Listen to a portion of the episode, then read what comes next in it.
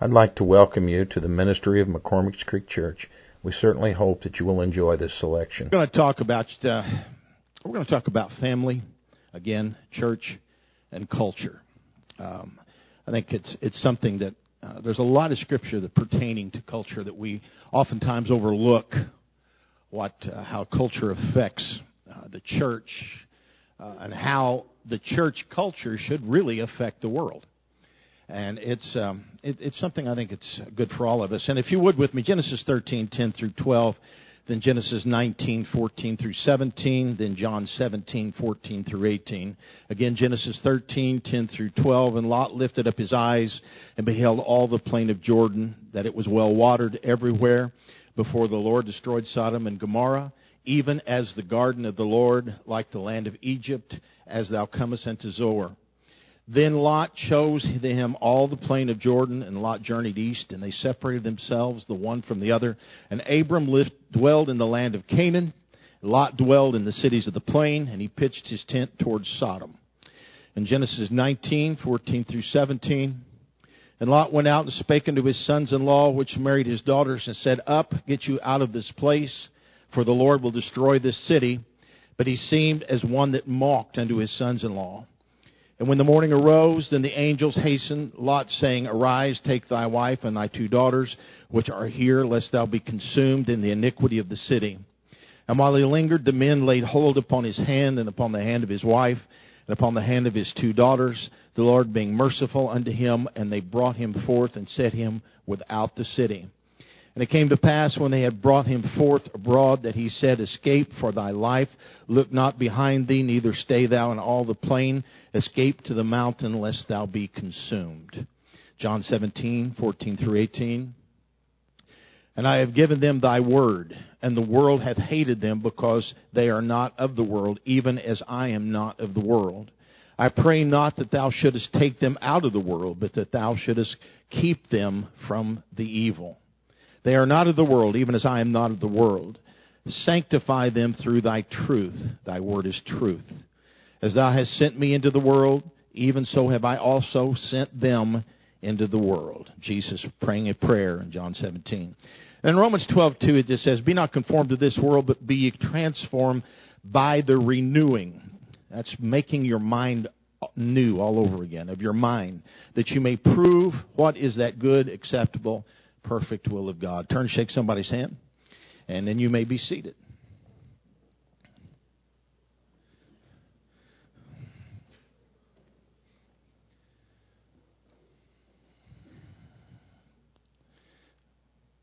Did everybody shake somebody's hand? Don't feel like everybody shook somebody's hand. You didn't, did you? Get up and go shake somebody's hand. you don't have to. I'll, I'll make you shake mine twice. Okay, after after service.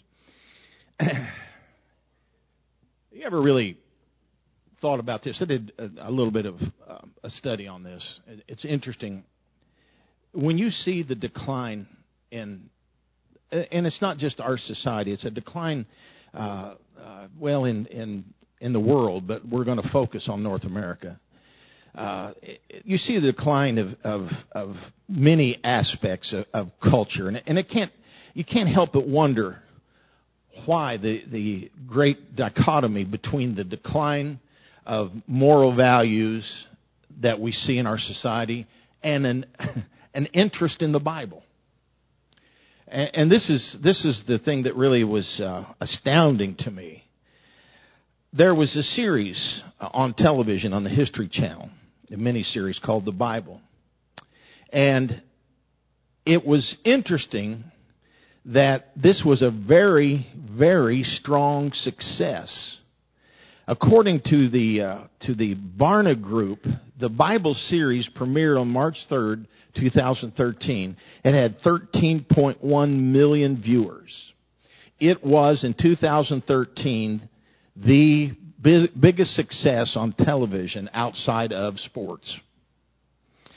But that's amazing to me. But it, you see people that have an interest in the Bible, but they're not interested in living what the Bible tells you to live. They're not interested in the precepts, on living the precepts of Scripture.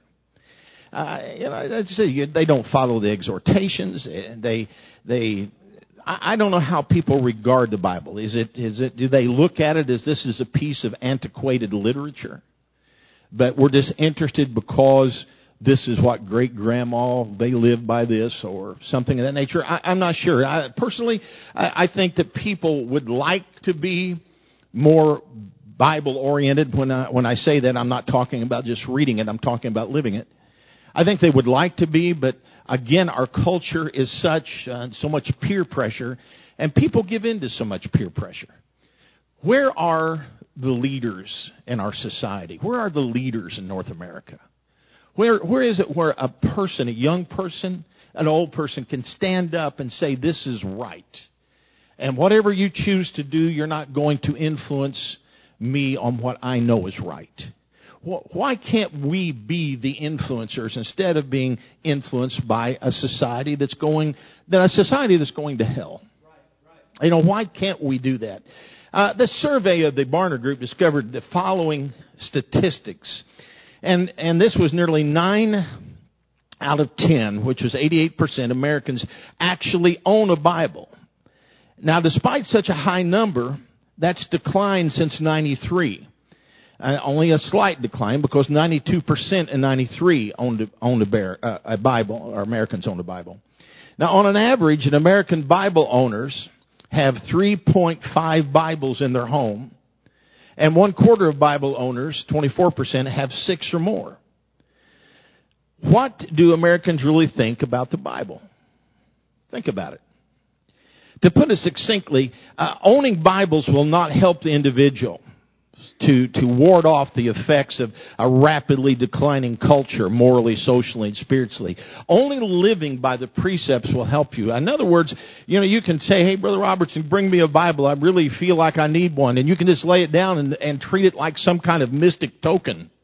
That doesn't work that way. You can't put a Bible under your pillow and expect that Bible to help you overcome your nightmares unless you know what's in that Bible. You understand what I'm saying? We don't use it as something uh, like a piece of witchcraft. And we have to be careful with that. But the Word of God is what will help me. If I can go to bed at night and have that Word in my heart and begin to quote it by my mouth, me doing it, then I can ward off the evil that's around me. But only knowing it will make the difference. And that is the only way. The applicable definition of culture, let's look at this as we will study study it today is the total pattern of human behavior and its products embodied in thought, speech, action, and artifacts, and dependent upon man's capacity for learning, transmitting knowledge to succeeding generations through the use of tools, language, and systems of abstract thought. B. The body uh, excuse me, the body of customary beliefs, social forms, and material traits of a racial, religious, or social group. This was Merriam-Webster's unabridged dictionary that said this. Now, as we study the influence of culture on the family, you're going to look at Abraham and Lot, uncle and nephew. They were submitted to, to a real test of character. Lot made a choice to determine his future and the future of generations to come. Lot chose the culture of the world which influenced both him and his family. Abraham, on the other hand, chose to embrace a culture of righteousness regardless of where he lived. Uh, and that's how we have to see this. What kind of person are we going to be? Are we going to be a lot that only uses the eyes to figure out what we want? Whatever looks good to the flesh, whatever our eyes take in, and we, we go that direction? Or are we going to be an Abraham which does not necessarily see with the natural eye, but he can see with a spiritual eye and a place that may not necessarily be uh, that best looking, if you would. It doesn't look like a, I can feed all my flocks and herds in this rocky terrain, but there's something else over there that I want. You understand what I'm saying? Something that feeds the inside of me. Uh, Lot was, he was content with the well-watered plains of Shinar. He was content by pitching his tents towards Sodom, but it was Abraham that wanted to pitch his tents in Canaan, the rough and the rocky way. If you're going to have any kind of spiritual consistency, any kind of life in the spirit, your spirit, you're going to, you're going to walk over a rocky road. You're going to walk into rough areas, but that is the areas where God can deal with you. If all you want is an easy path, if all you want is the way of Sodom and Gomorrah, then that's the way that leads to destruction. But I and my family, we're going to serve the Lord. I and my family, we're going to go the rough way, and we're not going to be in any way influenced by a society that doesn't care. Now, as we study Elimelech and, and, Boaz, we're going to see the influence of culture on the people of God. They each responded differently to the famine in Bethlehem, Judah. Elimelech left and died. Boaz stayed and was blessed.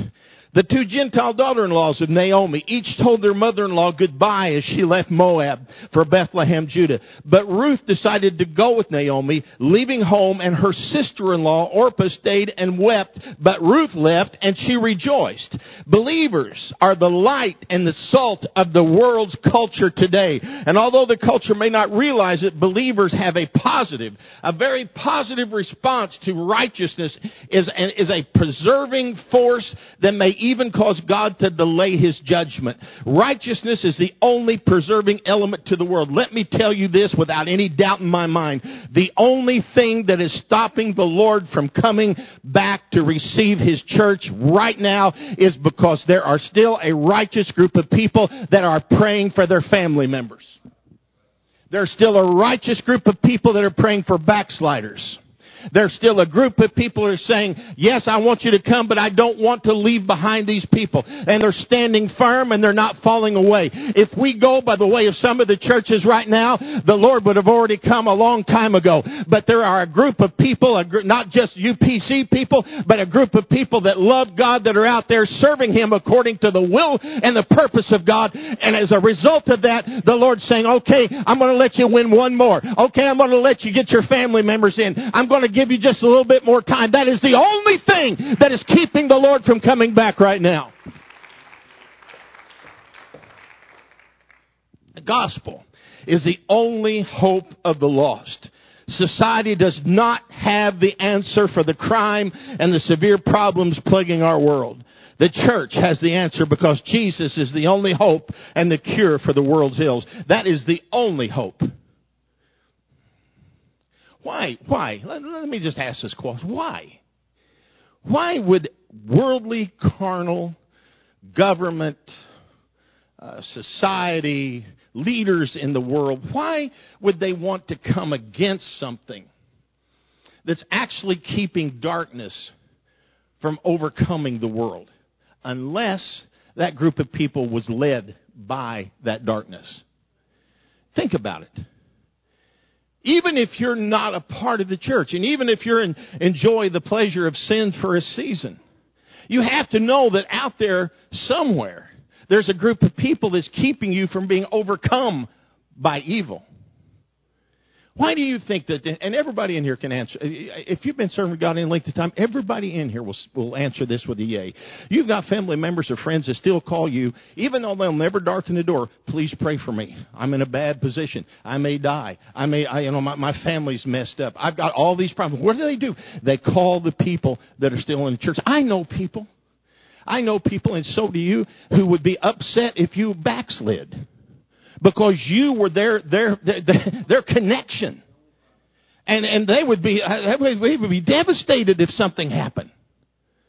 Because they depend on you. So why wouldn't our society know the same thing? That there are churches out there that keep a connection to righteousness, to a righteous, holy God, that keeps darkness from overwhelming. I'm going to come back to that thought in a few minutes. But that, that keeps righteousness going in the world and keeps the darkness away or keeps it at bay. Now, we are a product of our culture. Now, a baby that's born to a Rwandan family usually learns to speak Swahili. A baby born into a French family most often learns to speak French. Not only do babies normally grasp the language of their nativity, they also absorb the customs of the respective country, for good or for bad. Culture definitely influences the family. Now, if a culture is not evil, it will not harm people endeavoring to please a holy God.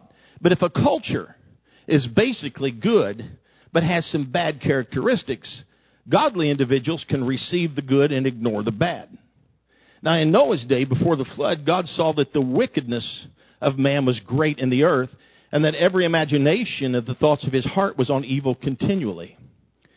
The whole antediluvian culture was evil. Therefore, Noah and his family had to resist the culture of their day. Now, here you have a situation where the whole culture was evil, no good in them whatsoever. So God destroyed the earth as a result of this. Now, when Daniel and the three uh, Hebrew uh, young three young Hebrews, Shadrach, Meshach, and Abednego, were taken into captivity by the Babylonians, they were immediately taken from the culture of the Hebrews to the culture of the Babylonians. There was an immediate clash of two diverse cultures which meant that Hebrews had to make some vital decisions. And not only were there major differences in the worship of Babylon, there was also differences in the diet and the daily life. To prepare the Hebrews for their role as a part of the king's attendance, the king appointed them a daily provision of the king's meat and of the wine which he drank, so nourishing them for three years, and at the end thereof they might stand before the king, according to Daniel 1 5. But Daniel 1 8 says this but Daniel purposed in his heart that he would not defile himself with a portion of the king's meat, nor with the wine which he drunk. So Daniel made a purpose. I'm not going to throw my culture aside. I have a righteous culture, and I'm not going to defile myself with the king's meat. He took a chance. He had permission from the head of the eunuchs, but still he threw it aside because he had to appear before the king and he had to have a certain look, a certain demeanor, if you would or the king would have had him killed. So he, he he was not going to give up on that. And on by special permission, he said the prince of the eunuchs, Daniel and other Hebrews were allowed to complete their training period of three years without having to violate their dietary customs. At the end of the three years, Daniel 1, 19 and 20 says, Among them all was found none like Daniel, Hananiah, Mishael, Shadrach, Meshach, and Abednego, and Azariah.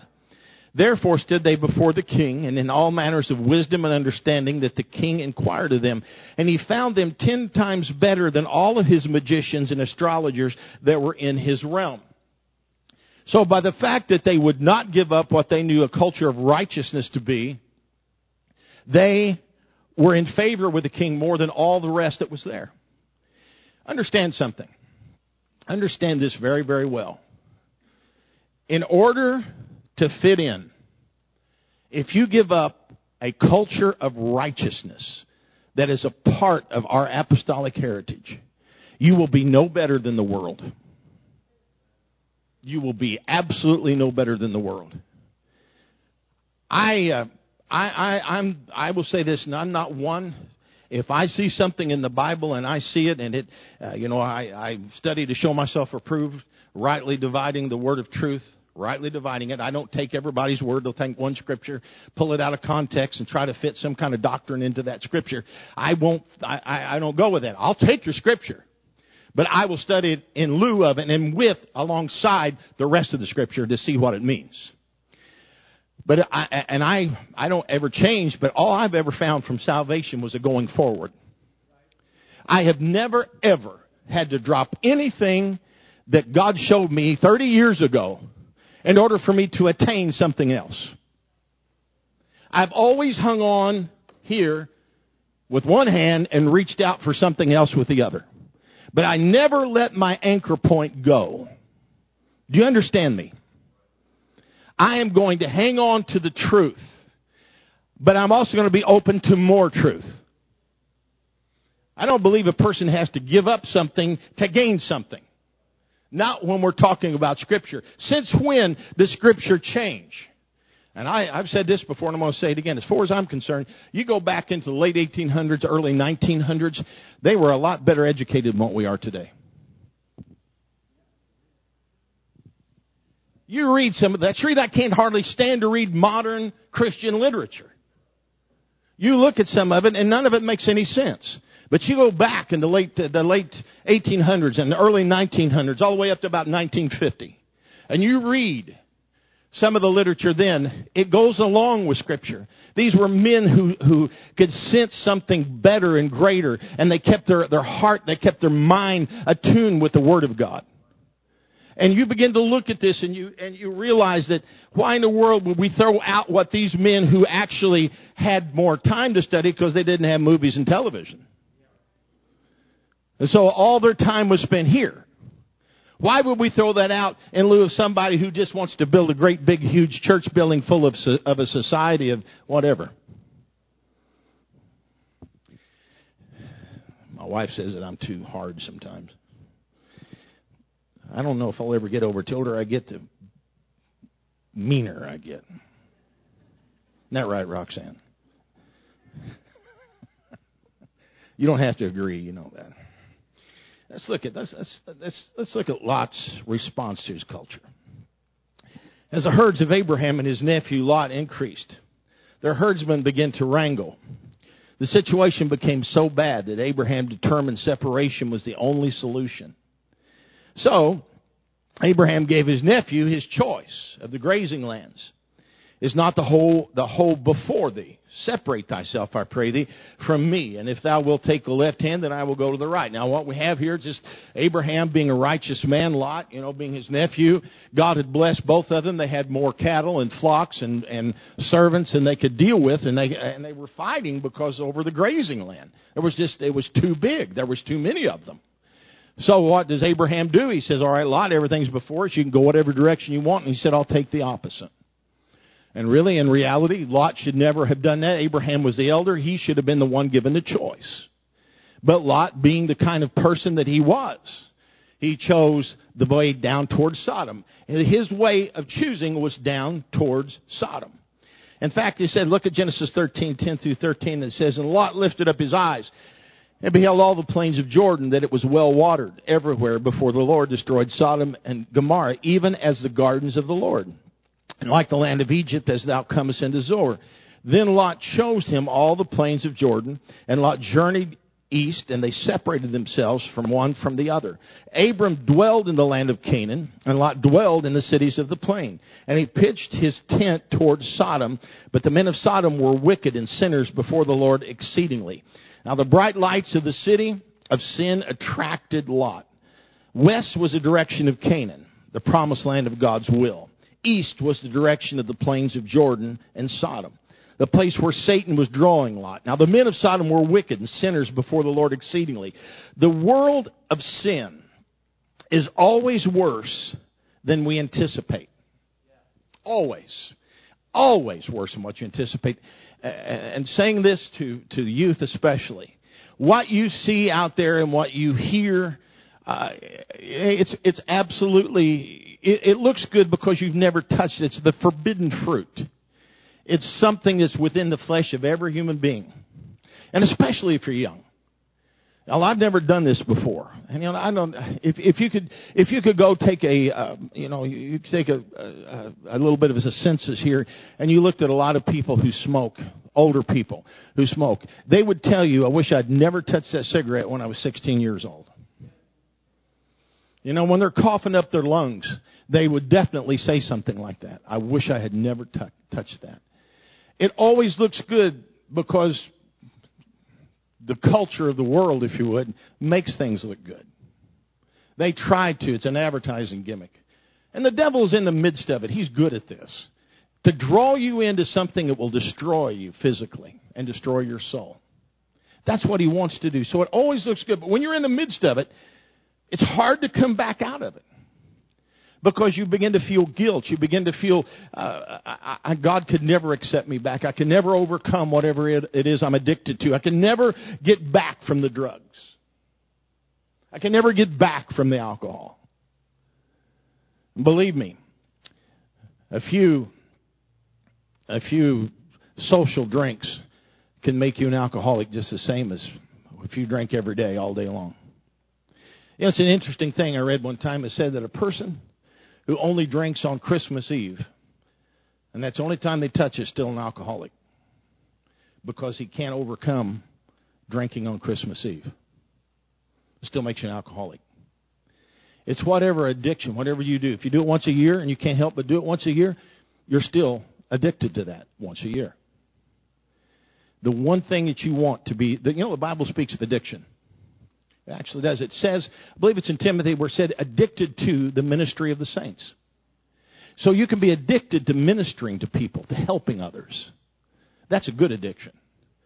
But being addicted to something that's going to make your flesh feel better, That's a bad addiction, one that will kill you. So the world, the world, you know, they, they, it, it wants you to, uh, and it, it never is never as as good as what it it seems to be.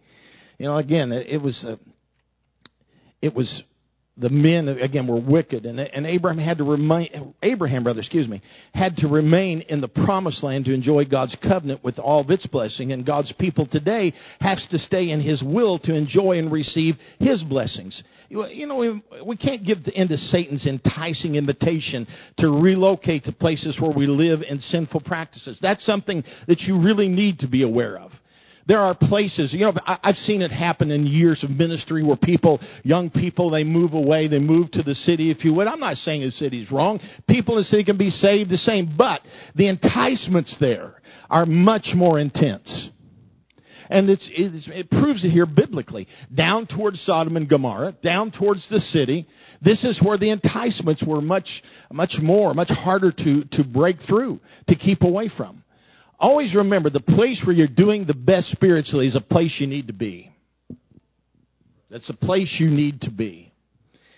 Lot was influenced by the wrong culture to the carnal. You know, uh, Sodom always looked more appealing than Canaan.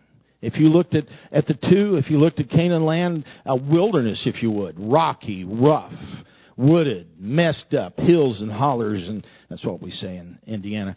And all of all of these things that, that was in Canaan land. Now Sodom, you know, had the bright lights, you know, had all the you know all the the beauty of of uh, you know of, of New York City, if you will. It's a good place to me. It's always kind of the right kind of comparison. New York City to to this Chicago, it's even worse. Even still, it seems Satan often uses cities as magnets to attract and seduce people to live according to the lust of their flesh. Large metropolitan areas are centers of crime, and you can look at this. Crime and sin, it is the center of all this. And many people living in one place evidently increases the probability of sinful behaviors because if you have so many people stacked on top of one another, that's where you're going to have a lot of sin. That's just it's just the way things work. It's the carnal nature of man. So these kind of things are going to be there. Geographically, the cities of the plain were lower than the land that Abraham chose. Archaeologists have established that these cities were at the lower end of the Dead Sea, which is the lowest point on earth. Now, when Lot chose Sodom, two cultures were appealing to him. Metaphorically, he looked down instead of up and responded to the lower land and the lower culture. It's noteworthy that in the scriptural references to travels to and from Jerusalem, it is said that they went up to Jerusalem or they went down from Jerusalem. When anyone left Jerusalem, the geographical center of worship of Jehovah, they went down. Therefore, when Lot left Abraham and Canaan, he went down to the carnal culture of Sodom. In fact, they, it has been said that they couldn't find uh, couldn't find Sodom until uh, somebody, I, and this has been a few years ago, but someone finally, uh, divers found the the remnants of a city in the Dead Sea. Uh, and why they said it was so low that when God rained fire and brimstone down on the city, he actually dug out a hole, and they said the Dead Sea overflowed that area. So it was, it's obvious that when you have, when God sees something that is sinful, when He destroys it, it's destroyed right. There's no coming back from something like that. So anytime that you, you begin to look at sin and sin becomes something that you desire, you begin to go down. But when you begin to look at God and he, you find that you desire Him, then you begin to ascend. You begin to go up. Even in a, in the, again, in a metaphorical sense and also in a spiritual sense. And in uh, Genesis 19:1 it says, And there came two angels to Sodom at even. And Lot sat in the gate of Sodom, and Lot, seeing them, rose up to meet them. And he bowed himself with his face towards the ground. And, and the men said unto Lot, Hast thou here any besides sons in law and thy sons and thy daughters and, and whatsoever thou hast in the city, bring them out of this place, for we will destroy this place, because the cry of them is waxing great before the face of the Lord, and the Lord has sent us to destroy it. So when the angels from God approached Lot, as he sat in the gate of Sodom, they warned him of impending judgment from God due to the wickedness of Sodom. They urged him to rescue any family that he had in Sodom. Genesis 19:14 And Lot went out and spake unto his sons-in-law which married his daughters and said up get you out of this place for the Lord will destroy this city but it seemed as one that mocked unto his sons-in-law So Lot immediately went out and warned his sons in law by relating the message of the angels concerning the coming judgment. But they disregarded his urgent message. And the next morning, the angels had to, hate, to lead Lot, his wife, and two unmarried daughters out of the city, for they lingered and were not anxious to evacuate.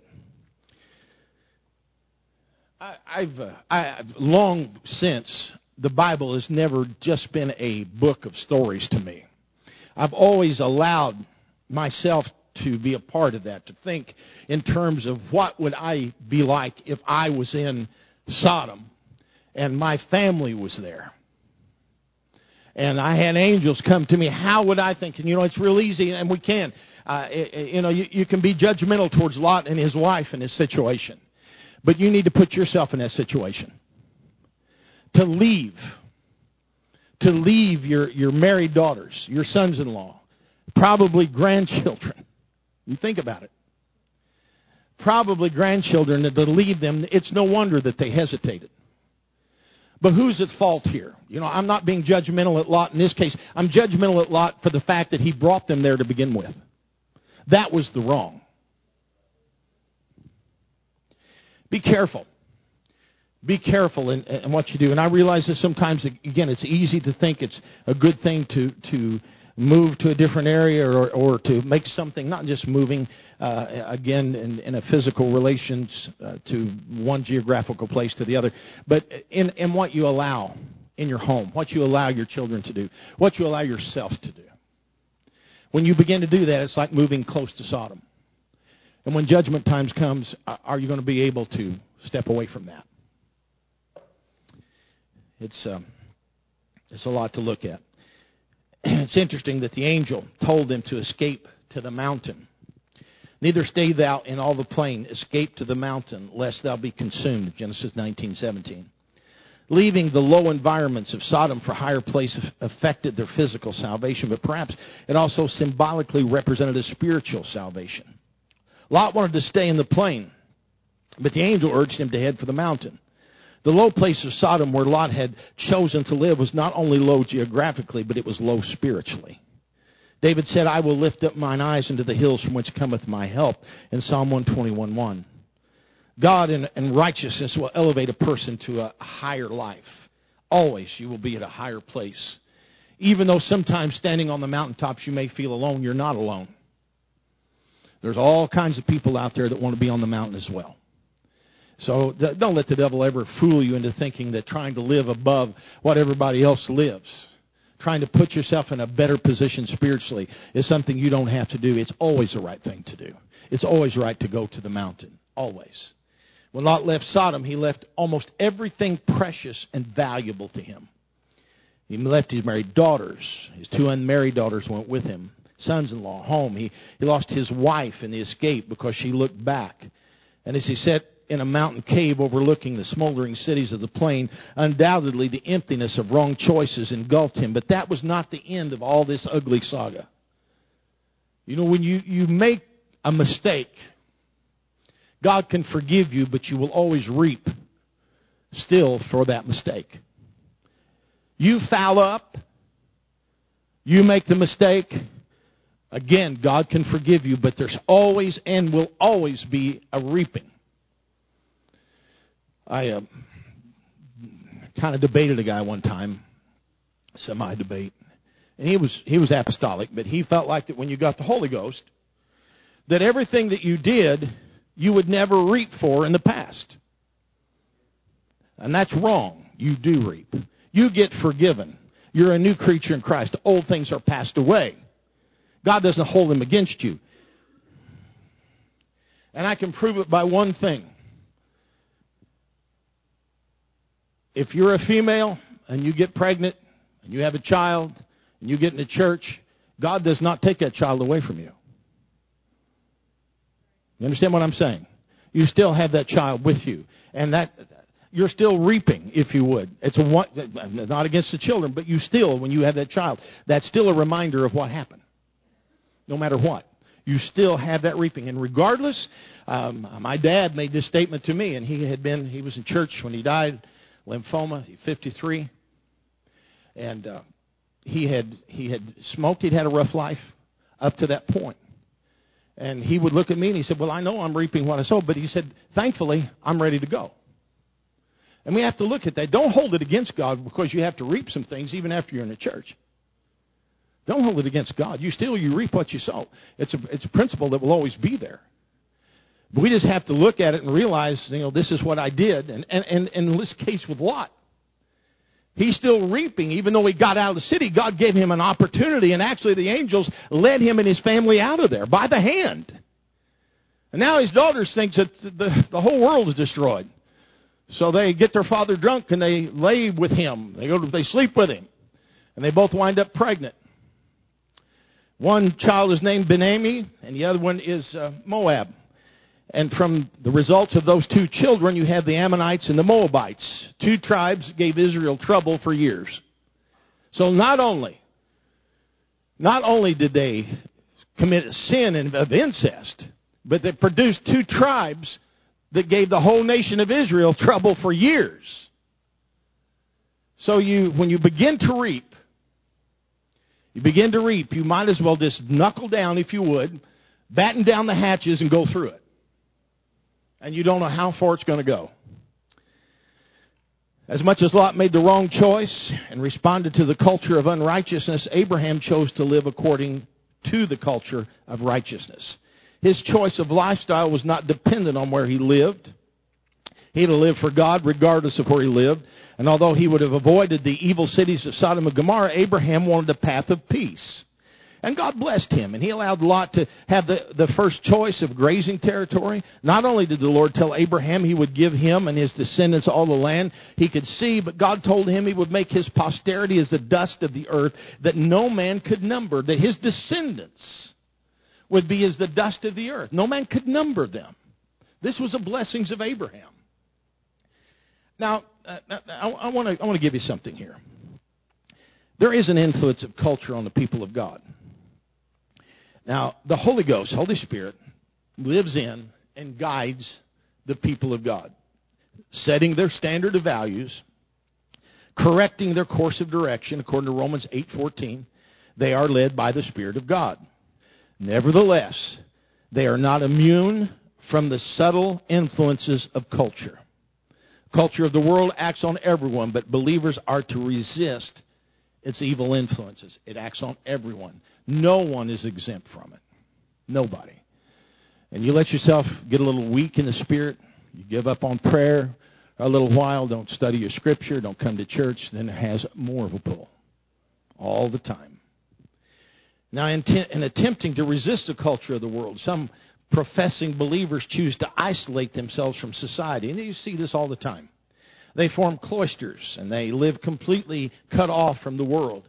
But isolation is not God's idea of a Christian walk. He encourages insulation, not isolation.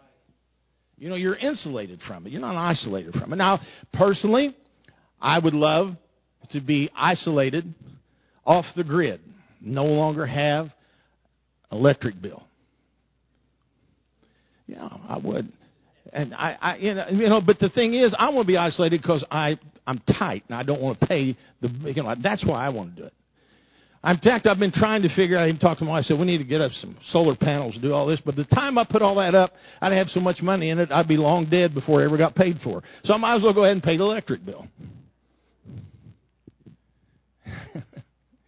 I even thought about one of those wood burning furnaces. My son put it in, and I thought, you know, I'll be dead and gone by the time I get that thing paid for. So what's the use in breaking my back loading a wood burning furnace?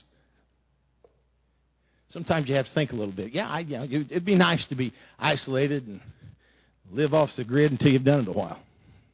How about how many people in here has ever gone to an outside toilet? There's a good example of what I'm talking about isolation.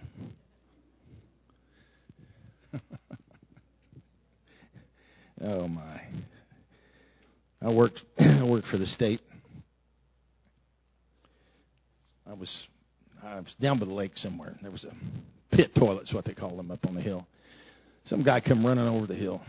I'll never forget it. He said, "Man," he said, "There's life. There's wildlife in that toilet." That's what he said. I said, "Wildlife." He said, "Yeah." And I went up there and had to look down in the hole, you know, and there was a black snake down there. Now, can you imagine that? I felt bad for that snake. I got him out of there. Now I didn't get in there, but I don't know how. I can't, I can't remember how I got him out of there. Guy hooked him and brought him out. I kept him away from me. I'm not one to to get upset. you know, I'm a hunter, but there's some things that upset. I hate to see anything put through a hard, hard, you know, tortured. I just don't like that at all. And uh, we pulled out of the driveway this morning, and I've been I've been up in arms for some time because it tore our road up. I've, I've told you about that. Tore our road up, and now they're starting to trying to repave it. But the people that lives on Patchy Gentry's load, road, the Pottersville people, they drive to there and make a shortcut. And they drive about 85 mile an hour down through. In fact, they drive so fast that their hubcaps fly off. The bump, I'm serious. The bump, they hit the bump so hard, their hubcaps fly off. And I pulled out today, and there was a fawn laying aside on our road that they had drove so fast they hit this fawn, killed it. And you know I'm a deer hunter, but don't kill the fawns. I love the fawns because they're better eating later. They're tender. So you need a certain, you know, a certain point. You know. So yeah, yeah. I, I, th- there's a certain part of the culture of this world that irritates me, and you'd like to, to get. Everybody feels that way, but we're not isolated. Now Elimelech and his wife Naomi migrated to Moab during a famine in Bethlehem, Judah. Ironically, the name of the area they left, Bethlehem, meant house of bread. Not only did they leave, now this this group of people left Bethlehem, the house of bread, because of a famine. Make sense? So they, they left a godly culture because of a, if you would, a carnal need. Now, while in Moab, Elimelech and Naomi's two sons, Mahlon and Chilion, married two Moabite girls, Ruth and Orpah.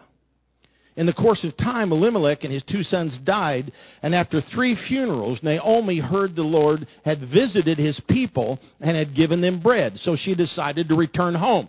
Now, had she not left the house of bread, she would have been fine because God visited them. The famine was over with. But they were still in famine where they were in Moab. So you, you, you see that sometimes leaving a place because things are not the way you think they should be, you need to give things a chance. That can work on your job as well as your church or anything else. Look at what God is doing there. Just because uh, you have a little bit of a famine for a few weeks doesn't mean that there's a total famine there. So you, you look at that, and the ironic side of the story, again, is that Elimelech left and he died while Boaz stayed in Bethlehem and was blessed. Now, were they supposed to remain in the land and trust God for bread in the famine? Ideally, that was what they should have done, but God turned their choice into a blessing. This is, this is something I, I've discussed before. The Bible says that all things work together for good to them that love God, to them that are the called according to his purpose. All things work together. So in this case, they did the wrong thing, but God turned this wrong thing around and He blessed it. So when you see somebody who's done some dumb things and they get turned around and blessed, that doesn't mean they're still not reaping in some way. But God can still bless it and use it for a purpose. Regardless of how smart we think we are, how knowledgeable we think we are, or how wise we think we are, there are times that God uses some of the, forgive me here for saying this, but the dumbest situations. You know, I see people do some really dumb things, and and yeah, it hurts them to a point, but God turns it around later, and can use that situation to do something great. And I, I've seen people. I think the key here is when you do mess up. The key here is, is seeing that you messed up, confessing that you messed up, and asking God to forgive you for messing up. And you know, you need to do that if you mess up daily. Still confessing it until you can overcome it.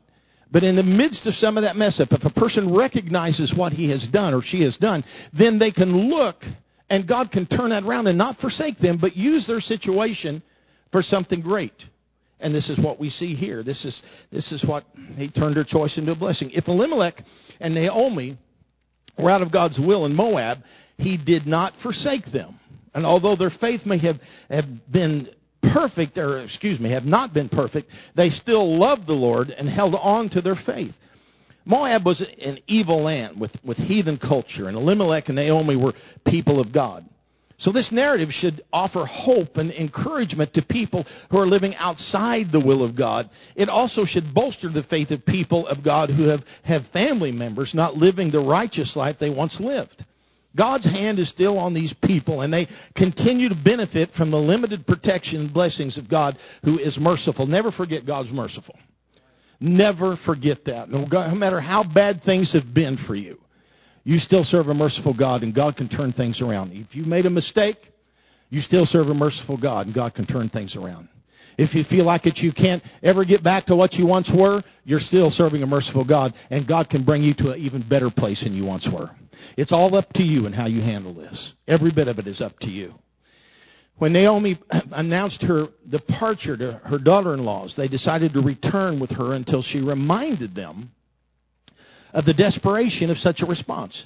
It was then that Orpah kissed Naomi and returned. She went back to Moab. But Ruth would not leave her. She said, Entreat me not to leave thee, or to return from following after thee, for whither thou goest I will go, and where thou lodgest I will lodge. Thy people shall be my people, and thy God my God. Where thou diest will I die, and there will I be buried. The Lord do so to me, and more so if aught be death part thee in me. It was obvious the culture of Moab was a determining factor in Orpah's decision to remain in her homeland. Yet you see Ruth rejecting her heathen culture and deciding to assume the culture of Naomi and the Lord.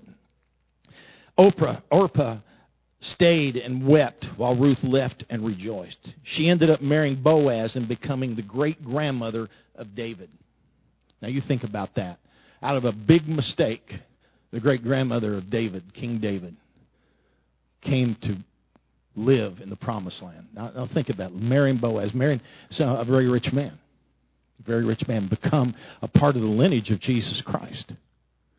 That's uh, you think about. No matter how bad, always don't let the devil get your mind so confused that you think you cannot turn a situation or God cannot turn a situation around, because it takes both of you. God will give you the guidance to turn a situation around, but you have to take the steps to do it. And if you will do that, you can wind up in a very, very wonderful, wonderful place if you just allow that to happen. Too often we become preoccupied with with the threat the culture of the world presents to the church without considering the opposite. The church can have a very strong influence on the culture. Jesus said, Greater is he that's in you than he that's in the world. And, and you know, this scripture here is something that, that, that is not taken by most of us the way that it is it actually is presented. I want you to listen. Paul said this. He said in Galatians 5:17, he said, "The flesh lusteth against the spirit, but he also said in Galatians 5:17, the spirit lusteth against the flesh. You see that? We take the first part and we think, oh, you know, we're, we're in a bad situation. We're a bad situation. I'm really tempted. I'm afraid I'm going to step out and do something wrong because, and you go back to that scripture where the, you know, the, uh, the flesh lusts against the spirit. But it also says the spirit, the Holy Ghost, the Holy Spirit lusteth against the flesh. In other words, as powerful as what the flesh is to get you to do the wrong thing, the Spirit of God is working more powerfully to get you to do the right thing. Because the Spirit also lusteth against the flesh. And if we would we would take that and realize that no matter what our battle is, I've got something, and this where the other scripture, greater is he that's in me than he that's in the world. I've got something greater that is lusting against this flesh so I can do the right thing. It's all a matter of how we handle it.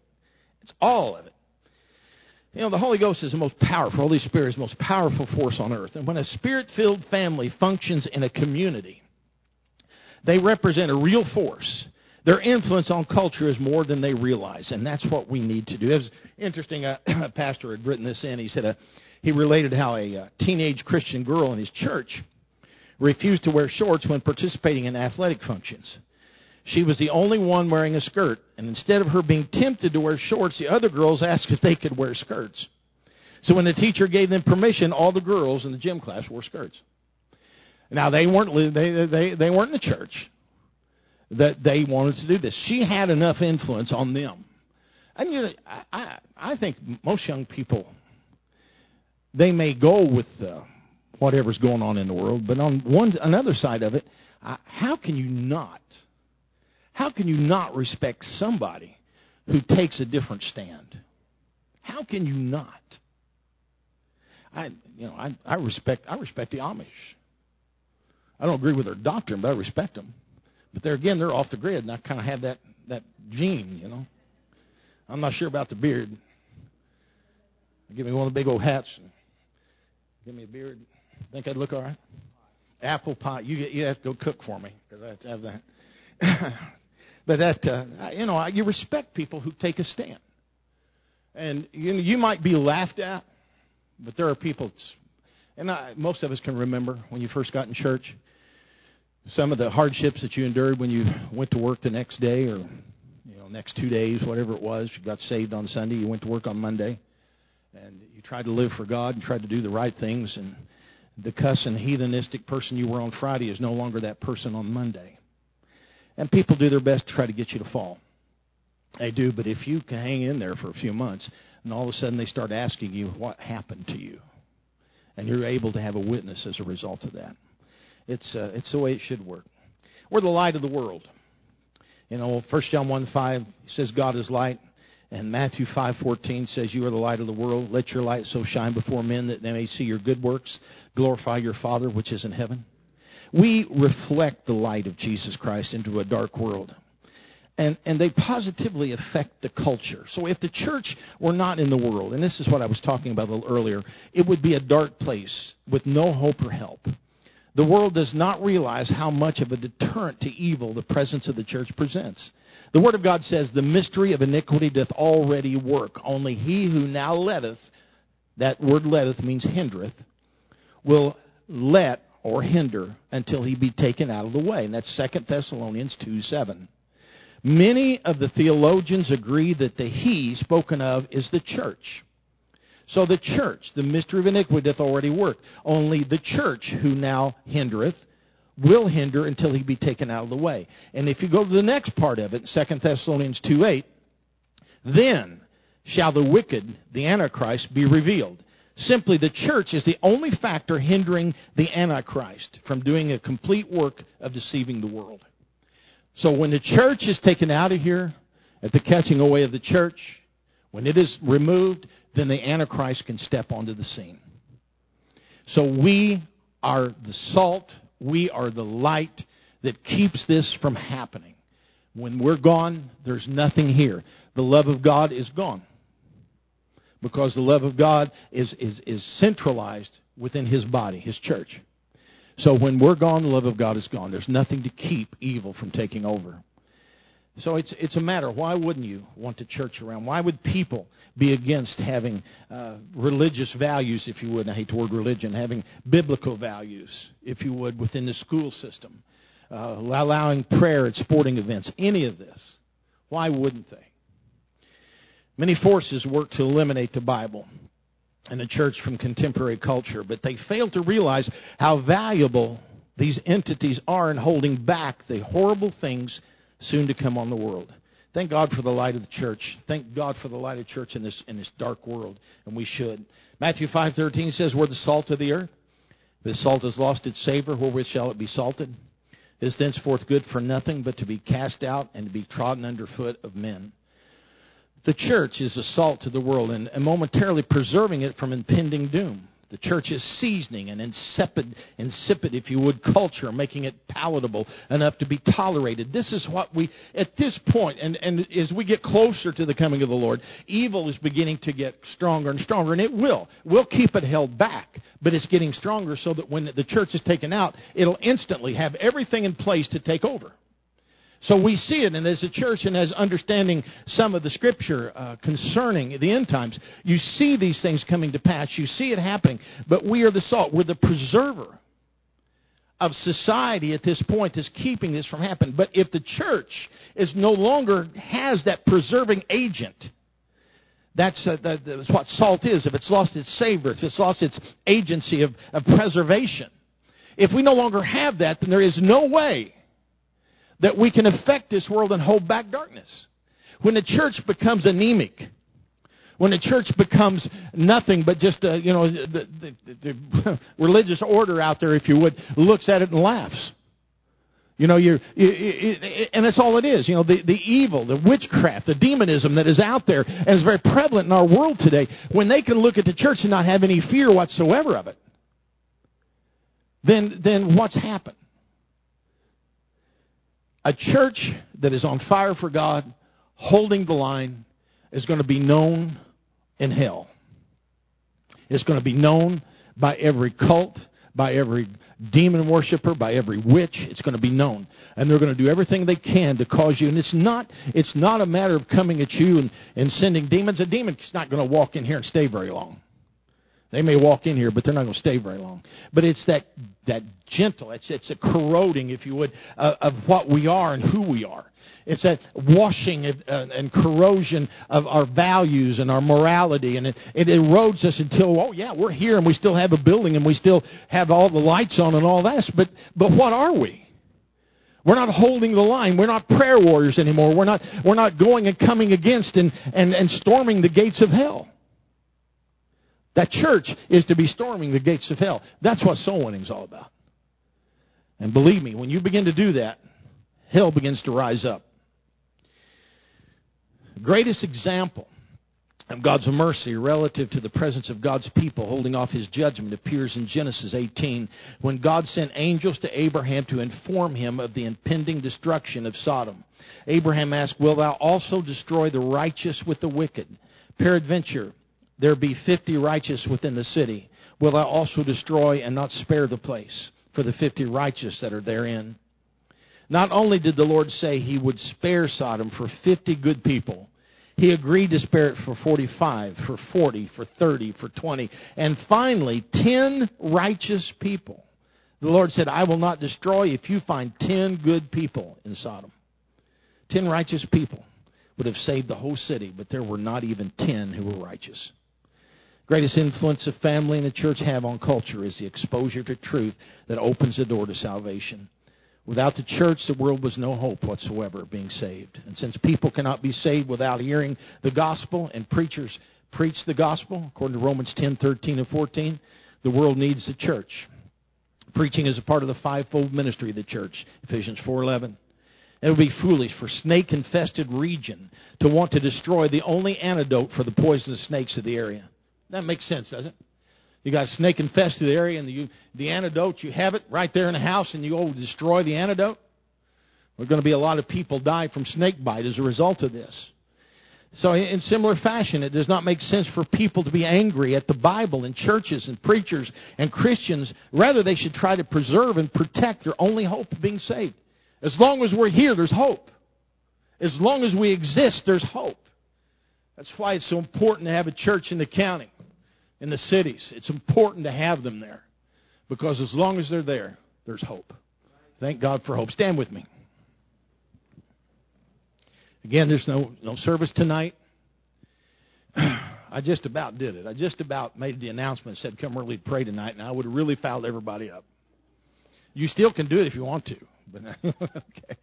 But I, I just about fouled it up. But uh, get in the habit of doing things, don't you? Thank God for hope. Thank God. And every time I come to church, every time that I get in the presence of God, it's it's, it's a renewing of hope for me. You know, it's you know we can we can make it we can make a difference, and we are making a difference. The devil would love to highlight to you the things that you're not doing. Very seldom does he highlight the things that you are doing. And uh, we are doing a great work, and let's continue to do that. Let's raise our hands to the Lord together. Father, we thank you for your blessings, your goodness, your mercy, and I pray that you would touch each and every one. Bless them, keep them, Jesus, safe this day, this evening. Be with them this week, God, as they go back to their jobs, to school. Help them, God, in every way. Encourage them and touch their hearts, I ask here this morning in Jesus' name. Lord, bless you. You're dismissed.